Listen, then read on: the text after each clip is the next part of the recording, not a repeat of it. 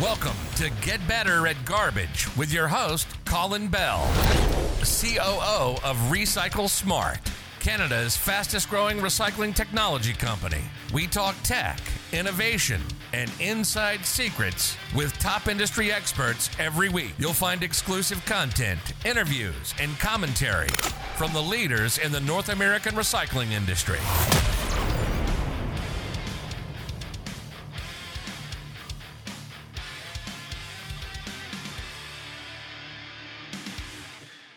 Welcome, everyone, to this episode of Get Better at Garbage. And today we're going to be going backwards. We're going to be unbuilding with Adam Corneil, founder and CEO of Unbuilders. And I'm also joined today by our long suffering intern, Kelly. Kelly, say hi to our listeners out there. Hello. And Kelly will be co hosting today, and I will try not to talk over her or give away all of her questions like I usually do. But first of all, welcome to the show, Adam. Appreciate you taking some time to be on with us today. Yeah, thanks for having me. It's my pleasure. Uh, and I realized I may have already butchered uh, this, but it, it is unbuilders, right? It's not unbuild, it's unbuilders. Unbuilders, yeah. All right, and that's because there's probably more than just you unbuilding these. There's many unbuilders. Um, so tell us about the background on uh, yourself. So where'd you go to school, and a little bit of career history prior to founding Unbuilders? Because I believe you were in the building industry before you got into the unbuilding industry. That's right. Um, so um, I've I've got a uh, a long arching background, but I I've always been sort of renovating houses with uh, with my dad and my brothers from a young age. Um, I flipped my first house with my dad when I was in high school, so I was about 16. Um, we flipped our first house, and uh, I've been pretty pretty much hooked on it since then. Um, I grew up wanting to be an architect, and luckily I didn't get into architecture school because I'm quite happy with the pathway that I took instead. That fork, Um, that fork went the right direction for you. yeah, exactly. Um, so I went to university. I grew up in Ontario, uh, in Ottawa, and then Kingston. Um, went to university, and I was framing houses in between university um, years, and always involved in the construction industry since uh, since I was a teenager. And then I started working for a custom builder and a large landlord in Calgary um, after university. So that was about 10 years ago. And I moved to Vancouver in 2013 and launched a sustainable contracting company. And basically, from I became a certified passive house builder. I was building energy efficient homes um, uh, and and renovations, and I was always deconstructing on a small scale. When we were contracting, we had a small wood shop. We would build pieces of reclaimed furniture for our clients from kind of the stuff we'd recover from their renovation or teardown. And so I knew what the value of the wood was. I knew, you know, old growth Douglas fir that we're handling. And in 2014, we were doing a big house on uh, the west side of Vancouver. And it was like every house around us was getting demolished um, with all that beautiful old growth lumber. And for me, I was just kind of spinning in circles, going, you know, why is why is this happening? This is insane. This is this is not waste. It's not like uh, you know a different recycling stream um, where there's no value. This is actually very valuable, and we're throwing it out.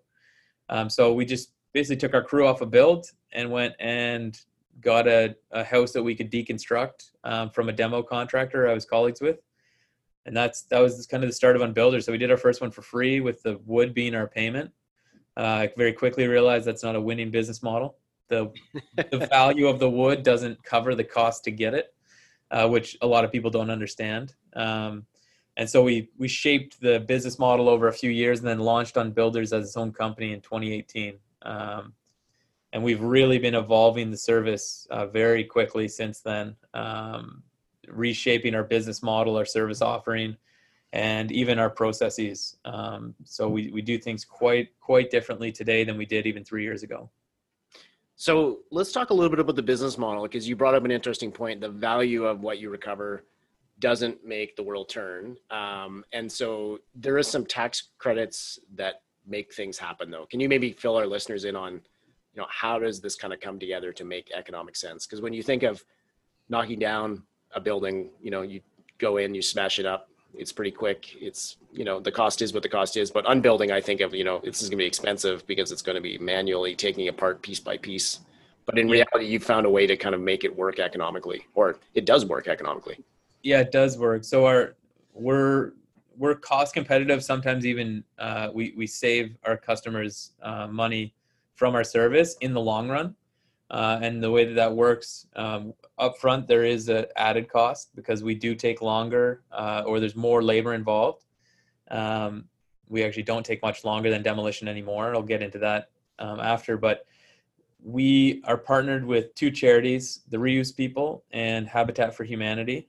And so this business model, this charity donation model, is something that I worked with the Reuse People on for several years. They they have been operating this way in the U.S. for about 20 years, um, and then formed a really strong partnership with Habitat for Humanity here locally, as as Reuse didn't have a brick and mortar store. So when we deconstruct uh, a building, we take an inventory of all the items of value. So everything from the kitchen sink to the full lumber package. Um, we have that appraised by third party appraiser for the fair market value. And when we do the job, we donate the materials to our charitable partners, and the homeowner receives a tax receipt for the donation. So you're donating cool. your old house and the building materials to charity, and that tax receipt that you get, um, it get it gives you a tax credit, and you actually save significant sums of money on your on your taxes. So the upfront costs that unbuilding may have, you make that back and some um, on your taxes. So that's been that's been the business model that we've worked under for the last three years, and now because it's you know a little bit complicated for some people or a corporate owned building, they don't get the same benefit. We've started to adapt um, to try to drive our costs down up front so that we're straight up cost competitive with the upper echelon of demolition. Um, gotcha. Still okay. Having, still having a donation package of that front end because you know we're in the business primarily. The the reason I started Unbuilders was to get uh, our hands on the lumber, to to have a steady supply of reclaimed wood, um, and so that's always been the driving force. So we don't want the the wood to be um, donated and then sold and redistributed by the charity. That's that's really the driver of our business. So we're we're now recovering that lumber ourselves and reselling it, remanufacturing with it, still donating all that front end good to the uh, charity. So there is still a tax receipt if there's any value in the finished materials of the house or building. Yeah, and that is uh, really interesting here. Actually, Habitat for Humanity in Metro Vancouver is a Recycle Smart does their services as a, as a charitable contribution, so help manage their waste contracts and it's a really unique organization. So interesting to hear that you guys have linked up with them. Very close connection with what you do and what they do with with the stores and uh, the urban lumber. When I think of it, like reclaimed wood in the last five years has become very trendy. So this is really a resource that you're mining out of these, you know, old houses that has value. Like obviously, a lot of places want to do reclaimed wood as part of interior decoration and things like that. So um, yeah, Interesting how, and so that that could be ported anywhere in North America, really, because uh, Habitat and Reuse they have a very large footprint. That's uh, right. So hopefully, you can take this and kind of you know, you know replicate it across different cities because uh, they have a pretty big footprint. And if you guys have figured it out in Vancouver, then hypothetically, it should work in other cities in North America.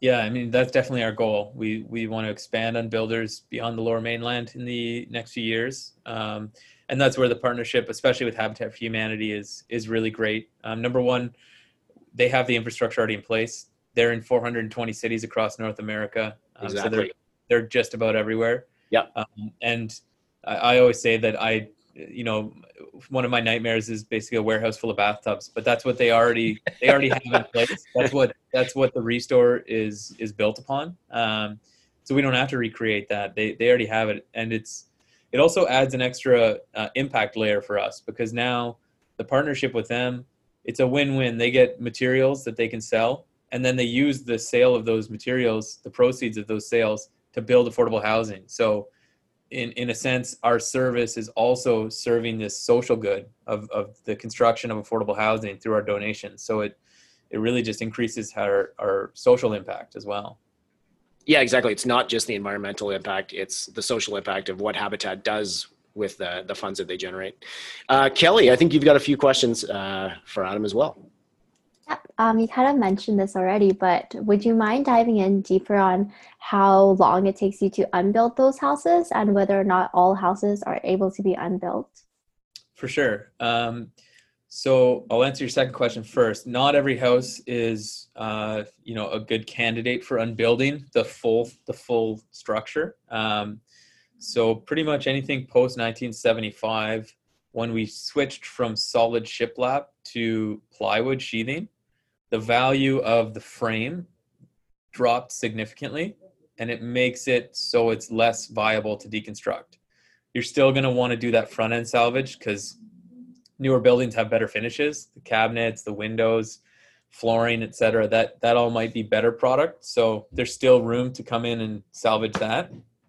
Uh, but then the full frame and lumber package is less valuable. And then we also transitioned away from douglas fir timber to spruce in the 90s so again the value of the lumber dropped again. Um, and then also in the 90s we started gluing and screwing everything together which makes it really difficult to take apart. Um, so there's there's sort of this like black zone of housing from 1975 to today and beyond today that they're not really deconstructible for the the full the full package. Um, anything before 1975 is, um, or sometime in the 70s, and it's really we'll know right away when we look at a house. Does it have plywood versus shiplap, and that will dictate how we're going to price out the job um, when it comes to the actual service and the time it takes. So we used to do everything fully by hand, stripping the whole thing. So we would add a few weeks to the demolition timeline. Um, but in the last uh, few months, we've adapted to using cranes primarily, and uh, at times we'll use the excavator as well. So we'll bring in the excavator a few days ahead of the foundation removal, and we'll actually use that machine to help us pull the building apart. Um, and so now we're shipping big panels from the buildings offsite to our receiving yard. Um, and we're getting, we can get a house down and out the, the frame of the house in, in a matter of two days um, versus two to three weeks beforehand. Um, so we've, we've shaved off a couple weeks of our service um, just with this transition. And it's also, this has also changed the service offering because now we're shipping panels instead of individual lumber. So this is where the donation now we're doing the donation just on that front end, not on the lumber, because there's so much work that we have to put into the lumber to get it donation ready. Um, so instead of charging the client for that, we take that on as a business. That's our cost to acquire it. Um, so it's also now driving our, our initial cost down as well. Mm-hmm, that's really interesting. Um, you kind of also talked about social impact, and I was wondering if you could also talk about your environmental impact because I read on your website, I believe, that the old growth lumber contains 12 times less embodied carbon, was it?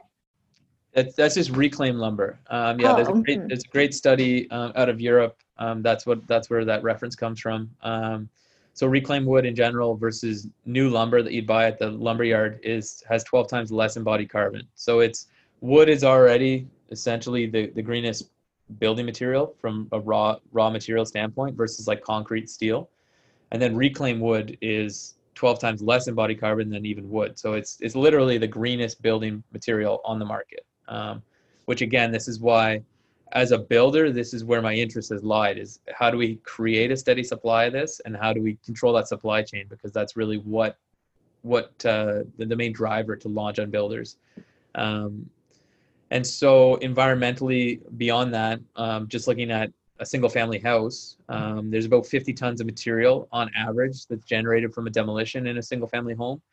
And we we divert anywhere from 95 to 99% of that material from the landfill. So we're we're diverting, you know, anywhere from 47 to almost 50 tons of material. Um, and so that environmental impact is massive. Um, when you're just looking at solid waste uh, numbers across the country, construction demolition uh, is responsible for about 37% of all of our solid waste in the in the waste stream. Um, so it's essentially the largest single contributor to our waste stream, our solid waste stream, and deconstruction is the best possible means to curb that, you know, disposal appetite that we have as Canadians. Um, and so on a national scale, if you're looking for massive environmental positive impact, um, I, I, can't really see any other uh, industry where there could be a bigger impact almost instantaneously than us transitioning away from demolition to deconstruction. Yeah, I think overall it's amazing how many uh, you know environmentally conscious people that are recycling at home and rinsing out their yoga containers and composting everything they possibly can. But then it comes to a rental project or a house build, and you know the dumpster shows up, everything goes in, and yeah. no one really thinks about it. They just I don't. Maybe people think it goes to a mythical sorting place where elves pull the wood out and make the metal happy, but it's not true in most places. I mean, some no. places do a very basic sort to pull out metal and wood, but you're right. A lot of it just ends up in landfill. Um, yeah. So let's talk about your recent uh, celebrity. And for those that don't know, uh, Adam was on the Canadian version of Dragon's Den, which is the pitch show, uh, and yeah, it was successful. So, why don't you tell us a little bit about that experience? It's kind of every entrepreneur's dream slash nightmare, depending on how it goes. But uh, maybe fill the the listeners in on how your Dragon Den adventure went. Yeah, luckily, luckily I was pre- I was prepared, so it was not a nightmare. It was uh, it was a great experience. Uh, it was still very intense. Um, so it's it's really been a dream of mine as an entrepreneur for a long time. I've watched the show since the first episode. So um, this is season 15. Um, so I've been watching it for 15 years, and uh, so it was it was you know a, a, dream come true in certain in a certain respect. Um, luckily, I was very well prepared. I had uh, a few different panels of business people grill me before beforehand. Um, so you went in, you went in prepared. You'd already met the firing squad a few times. Yeah, and actually, my my preparation the the uh, business folks that grilled me beforehand they were even harsher than the dragons so um, I was well prepared. They, um, I, I, could answer all of their hard questions, um, which they had lots. They're very savvy investors. Um, they really want to make sure that you know your your business inside and out. Um, and you know, it was it was very odd. I, I went to Toronto in August, so just just a very strange year in general with COVID nineteen. Um, so traveling uh, across the country on a plane was very bizarre feeling. And obviously I was apprehensive. My family was apprehensive about me going, but once in a lifetime opportunity. Um, and then yeah, once I got to the studio, they were CBC was just they were great. They were so, it was so safe and sanitary, and um, everyone was kind of confined. So it was a very different feel. I was I was told than previous years, and uh, went in, did my pitch, and uh, they they all loved it. So there's six dragons. Um, and they were all very interested in the business and being an investor and being involved.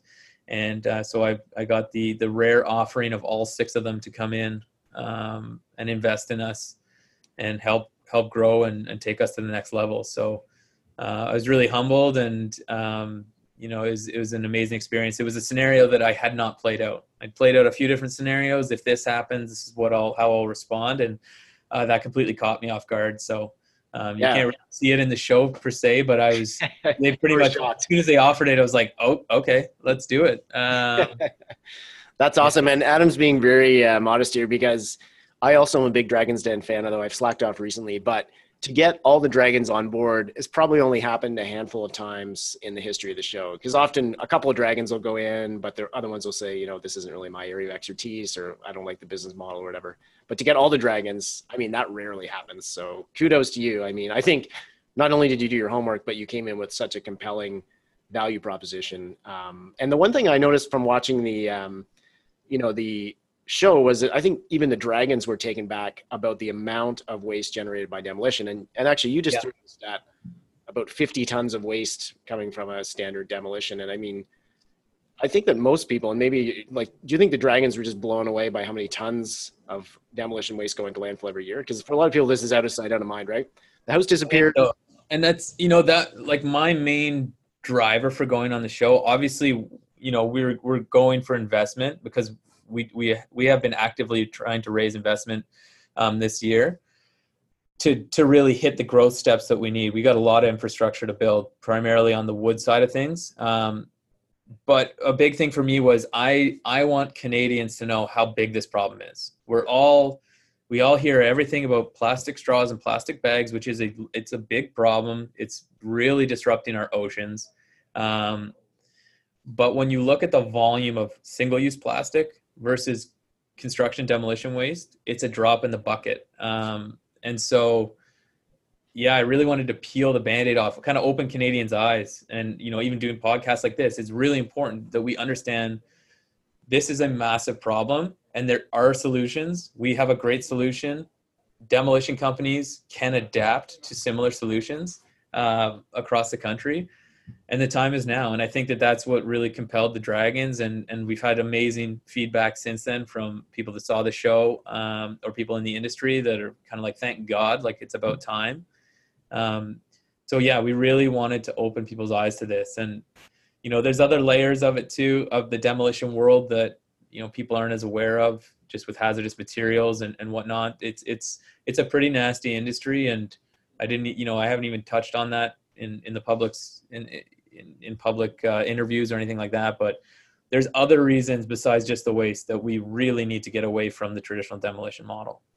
Yeah, and I think you're showing people that it can be done, right? It's it's yeah. not that oh this is some mythical process that if someone could only figure it out we could do it. It's like no, we're doing it. I, I think uh, you you might agree that you know maybe it's not perfect yet, but um, you know you've shown that it is possible. So and Kelly, maybe you want to touch on kind of maybe the, the not so glamorous parts of uh, building a business with you, some of your questions. Mm, definitely the hard hitting questions. Um, what are the key challenges that you struggled with when founding Unbuilders? So they, the challenges have kind of shifted through the stages of the business. Um, the the first the first year or so, it was basically client adoption. So people even giving this a shot um, and giving us a shot, knowing that we're a new company. So we've you know luckily because I was a green builder, I, I had several colleagues that were also green builders. They were our clear first customers and you know there's some some builders in the vancouver area that really took a gamble with us and uh, you know we're really thankful that they did and, and really grateful for them we wouldn't be here today without those early adopters um, so first it was getting jobs um, i'd say that was our challenge in the first year and a half was just getting enough work to keep our crew busy um, and then it shifted from cash flow so cash flow has always been an issue um, you've got a big labor force that is expensive for us to pay on payroll. And a lot of the time, the payments from the jobs are coming weeks or months later. Um, and because we're a new company, we don't have a line of credit. There's this cash flow issue that that has been really a big challenge uh, for for I mean three years. It still is a challenge. Um, and uh, and then you know a, a more recent challenge the last year has been staffing and making sure that we have enough people to do the work that we have. We we now are really fortunate that we've turned that corner and we have a lot of work and a lot more work coming at us.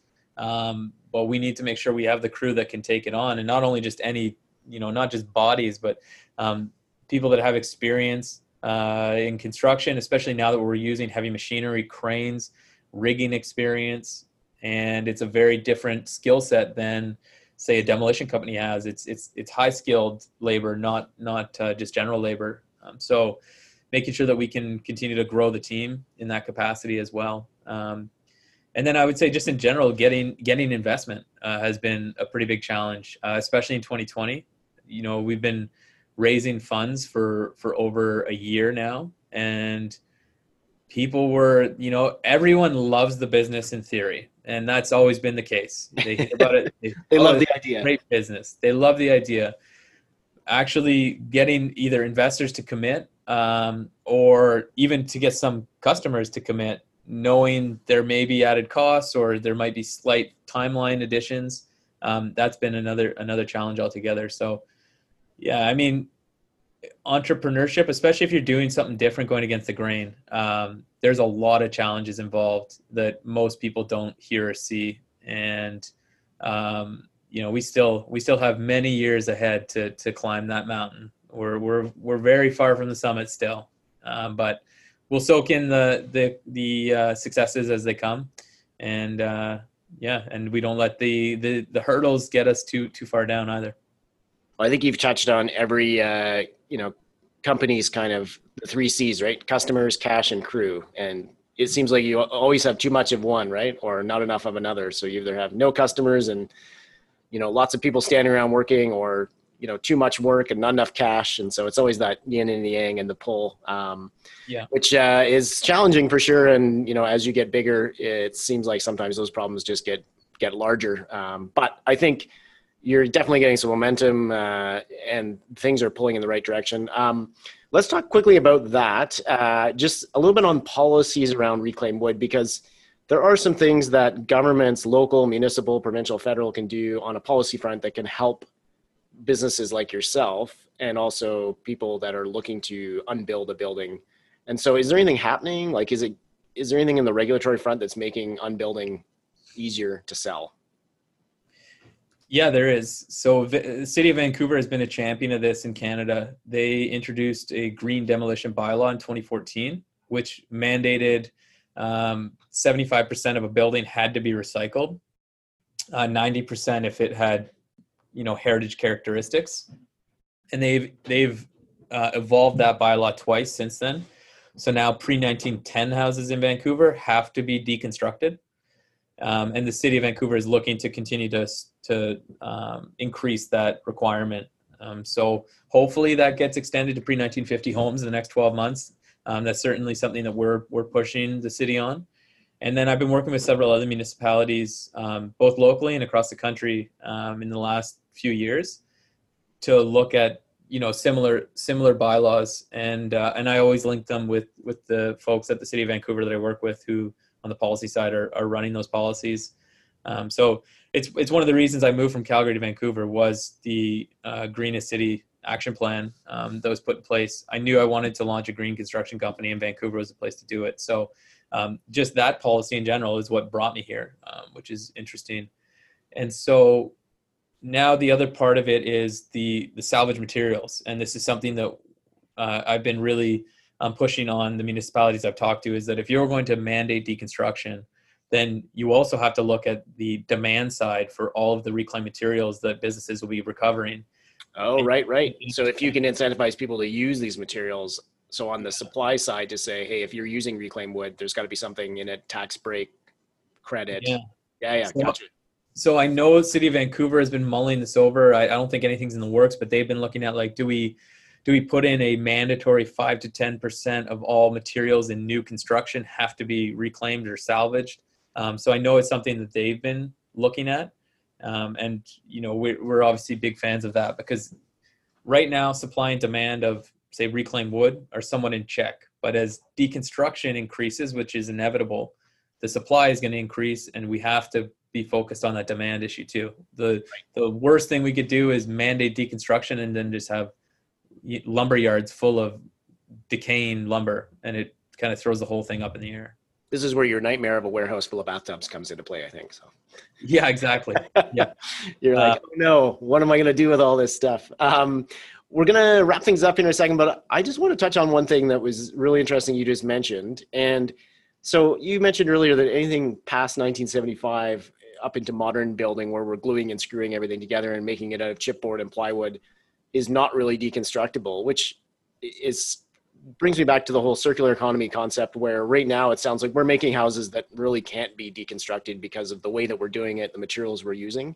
Yeah. And, and do you see that as kind of the next step of evolution is to say, hey, when you build a house, you've got to think about how you're going to take this apart. And so don't glue all the plywood to the floor and use, you know, chipboard everywhere where, you know, you could use another material that's reusable and resalvageable. Is that is that kind of the next Yeah. the next era of, of house design is how we're going to take this thing apart in 20, 30, 40 years? hundred percent. Um, so it's called design for disassembly, and uh, again, Europe really seems to lead the lead the charge in construction. They seem to be about ten to fifteen years ahead of us um, for in a lot of categories. Um, but you see a few movements already happening in North America, which are exciting. Number one, the movement towards mass timber, which mass timber is essentially deconstructible um, with cranes because it's big, huge panels. Um, and you see a movement towards prefabrication, which also is much more conducive to design for disassembly because you're building in a factory, which means you can take the time to design it in a way that can come apart in components.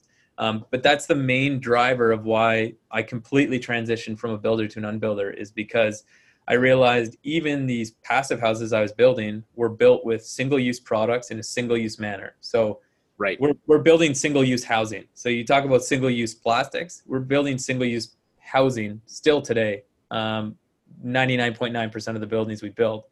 Um, and it just doesn't make any sense to me when when you compare it to you know another major purchase say a vehicle you can take the, the vehicle apart if you're if the window crank breaks in your in your door of your car you can take it apart fix it put it back together if your outlet breaks in your wall you got to smash out drywall throw it in the garbage fix the outlet put drywall back on there it's just single use over single use and um, this is definitely where construction is going to make big waves over the next decade and and continuing on um, we really need to change the way that we build as well as unbuild. Yeah, and changing that build will make the job for you guys a lot easier, right? Because then when you come in to take apart a building, so there's been some thought already put into, okay, how are we going to take this apart? Exactly. hopefully makes the unbuilding process easier, which then kind of helps this whole circular wheel spin uh, a lot easier. Uh, Kelly, do you want to finish things up with our our kicker question, the uh, mandatory one that we ask every guest on Get Better at Garbage? Yep. Our most important question How do you like your eggs? Do you prefer them scrambled, poached, sunny side up, or? Uh, well, I'm a big egg fan, so I kind of like a, a, little bit of everything. I'd say that poached eggs, probably eggs Benny, is definitely my my my probably my favorite meal. So I'll go with poached. Poached eggs Benny. Okay, so then the follow up question we ask for all the eggs Benny respondents is: Do you make your own sauce or do you use the mix? No, I make my own. Oh sure. wow! Okay, hardcore. That's uh, that's an art form all in itself. yeah, that's that's my one thing. My my wife is an amazing cook, um, but brunch is on me typically. Right, and getting that eggs the uh, the sauce rate is, is kind of a hidden secret. So, uh, yeah. well, it's been great talking to you, Adam. Really appreciate this uh, window into a part of the recycling industry that, as you mentioned, is really hidden from view, but is almost forty percent of all the waste that we produce. And uh, I think that you know the template that you're proving out here in Vancouver, um, hopefully some investors get on board because you've really built something with you know the partnership with Habitat that could be easily replicable across North America. And uh, hopefully this gets some traction. Uh, getting the Dragons on board, that's got to be a pretty big uh, stamp on the business plan. So hopefully you get that deal closed and we look forward to seeing what you get up to in the future. So thanks very much for being on the show today. Yeah, thank you so much. It's my pleasure. Awesome. Sounds good, everyone. And thanks for tuning in to another episode of Get Better at Garbage. We will link to the Unbuilders website on the podcast post, or you can always Google them. And we hope you will tune in next week. Kelly, what do we have on top for guests? We don't know. We're going freestyle next week. Whoever will talk to us. Whoever will talk to us. Please right. message me back on LinkedIn. there we go. Yeah. Get in touch with Kelly if you want to be our next guest. Thanks very much for tuning in, and we will talk to you again next week. Well, that's a wrap for this week. Remember, you can recycle past episodes at www.recycle-smart.com slash podcast and follow us on LinkedIn, Twitter, and Facebook. Thanks for joining us, and remember to get better at garbage. Rock the recycling and save some serious dough.